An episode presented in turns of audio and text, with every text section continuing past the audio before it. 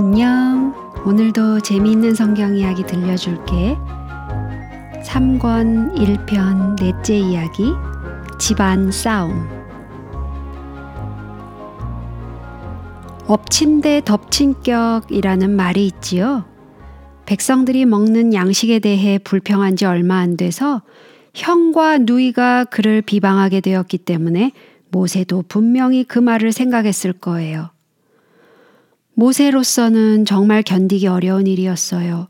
아론과 미리암은 모세가 매우 어렸을 때 나일강의 갈대숲에서 광주리에 놓여 있던 그를 지켜준 누나가 아니에요. 아론도 전에는 그를 만나기 위해 애굽에서 시내산까지 그 먼 길을 걸어오지 않았나요? 이스라엘 백성을 애굽에서 인도하기 위해 세 사람이 모두 힘을 합해 일하고 염려하고 기도해 오지 않았을까요? 도대체 무슨 문제가 생긴 걸까요? 그들은 옛날처럼 의젓한 형과 누나가 아니라 심술꾸러기처럼 행동하고 있었어요. 첫째로 그들은 모세의 아내에 대하여 비웃기 시작했어요. 모세의 아내가 미디안 사람이었기 때문에 피부가 검었거든요. 그들은 그녀를 이디오피아 사람이나 구스 사람이라고 놀려댔어요. 전에는 농담으로 이야기했지만 지금은 그 말 속에 가시가 박혀 있었어요. 모세는 기분이 상했어요. 그들은 계속해서 이렇게 말했어요. 여호와께서 모세와만 말씀하셨느냐? 우리와도 말씀하시지 아니하셨느냐? 아, 바로 이것이었어요. 그들은 무엇인가를 질투하고 있었던 거예요. 그러나 모세는 그 내막을 알 수 없었어요. 그들이 모세의 위치를 탐냈을까요? 그들은 모세가 일을 맡아 하는 것이 못마땅해서 그런 것일까요? 그때 그는 한 가지 일을 생각해냈어요. 여호수아처럼 그들도 70인의 장로를 지명한 것과 하나님의 신이 그들에게 임했던 일을 좋아하지 않았던 거예요. 그들은 이제부터 자기들이 백성들 가운데서 별로 중요하게 생각되지 않을까봐 두려워했던 거예요. 그들은 이렇게 하지 않으면 모세가 자기들을 업신여길 것이라고 생각했어요. 이 얼마나 불쌍한 일이에요. 만일 아론과 미리암이 다른 사람들과 똑같이 불평을 하기 시작한다면 일은 당장 망쳐지고 말 것이었어요. 이 일을 어떻게 해야 될까요? 모세로서는 어떻게 할 수가 없었어요. 그는 다만 하나님께서 하라시는 대로 70인의 이름을 적었을 뿐이었어요. 성령을 받는 것도 그에게는 아무 책임이 없었어요. 그리고 그는 자기 자신을 위해서 말싸움을 할 사람이 아니었어요. 성경은 그가 이 세상에 살았던 사람 가운데서 가장 온유한 사람이었다고 말해요. 이번이야말로 하나님께서 간섭하셔야만 할 때였어요. 하나님께서는 더 이상 큰 오해가 없도록 놀라운 방법으로 이 일을 해결하셔야만 했어요. 모세의 장막에서인지 어디에서인지 모르지만 그들 셋이 모여서 이야기할 때 여호와께서 갑자기 모세와 아론과 미리암에게 이르시되 너희 세 사람은 회막으로 나아오라 하고 말씀하셨어요. 이것은 명령이었어요. 그들은 무슨 일인가 하고 걱정하면서 밖으로 나갔어요. 회막에 도착했을 때 그들은 구름 기둥이 아래로 내려오는 것을 보았어요.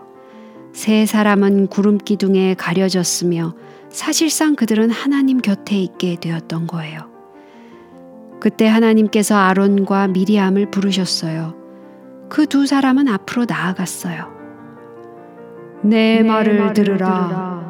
너희 중에 선지자가 있으면 나 여호와가 이상으로 나를 그에게 알리기도 하고 꿈으로 그와 말하기도 하거니와 내 종 모세와는 그렇지 아니하니 그는 나의 온 집에 충성됨이라. 그와는 내가 대면하여 명백히 말하고 은밀한 말로 아니하며 그는 또 여호와의 형상을 보겠거늘 너희가 어찌하여 내 종 모세 비방하기를 두려워 아니하느냐 아론과 미리암은 두려워 떨면서 가만히 서 있었어요. 그들이 모세를 비방한 것에 대하여 하나님께서 불쾌히 여기시는 것이 분명했으니까요. 그들은 하나님께서 또 다른 말씀을 하실까 하고 기다려 보았지만 아무 말씀도 하시지 않았어요. 그러자 구름은 올라가 버리고 세 사람만 눈부신 햇살 아래 남게 되었어요. 갑자기 미리암이 비명을 질렀어요. 아, 이것 봐요. 내가 나병에 걸렸어요. 아론이, 아론이 미리암을 본즉 나병이 들었는지라.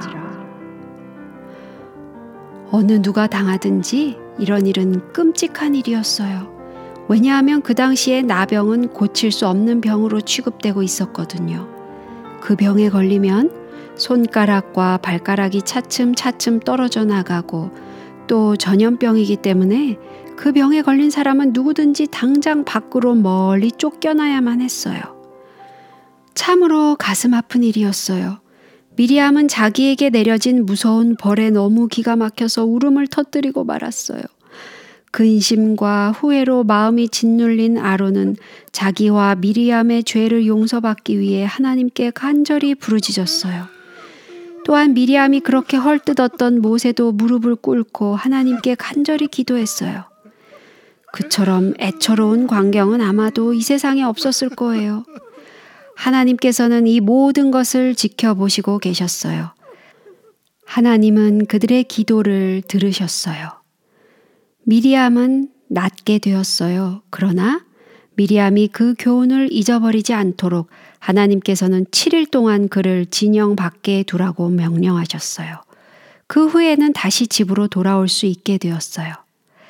드디어 가엾은 미리암은 다른 나병 환자들과 마찬가지로 진영 바깥으로 멀리 보내졌어요. 아마도 모세와 아론은 미리암을 위로하고 작별 인사를 나누기 위해 멀리까지 배웅했을 거예요. 일주일이 지난 후에 그들은 그를 맞이하기 위해 똑같은 장소로 나왔을 거예요. 오늘 이야기는 여기까지야. 다음에 또 재미있는 성경 이야기 들려줄게. 안녕.